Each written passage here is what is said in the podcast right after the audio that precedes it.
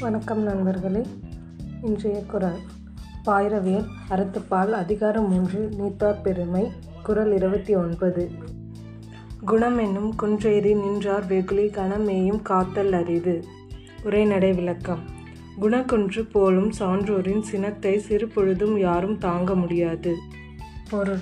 குணக்குன்றுகளான பெரியவர்கள் கோபம் கொண்டால் அந்த கோபம் அவர்கள் உள்ளத்தில் ஒரு கணம் கூட நிலைத்து நிற்காது. விளக்கம். நல்ல பண்புகளாகிய மலையின் மேல் ஏறி நின்ற பெரியோர் ஒரு கணப்பொழுதே சினம் கொள்வார். ஆயினும் அதிலிருந்து ஒருவரை காத்தல் அரிதாகும்.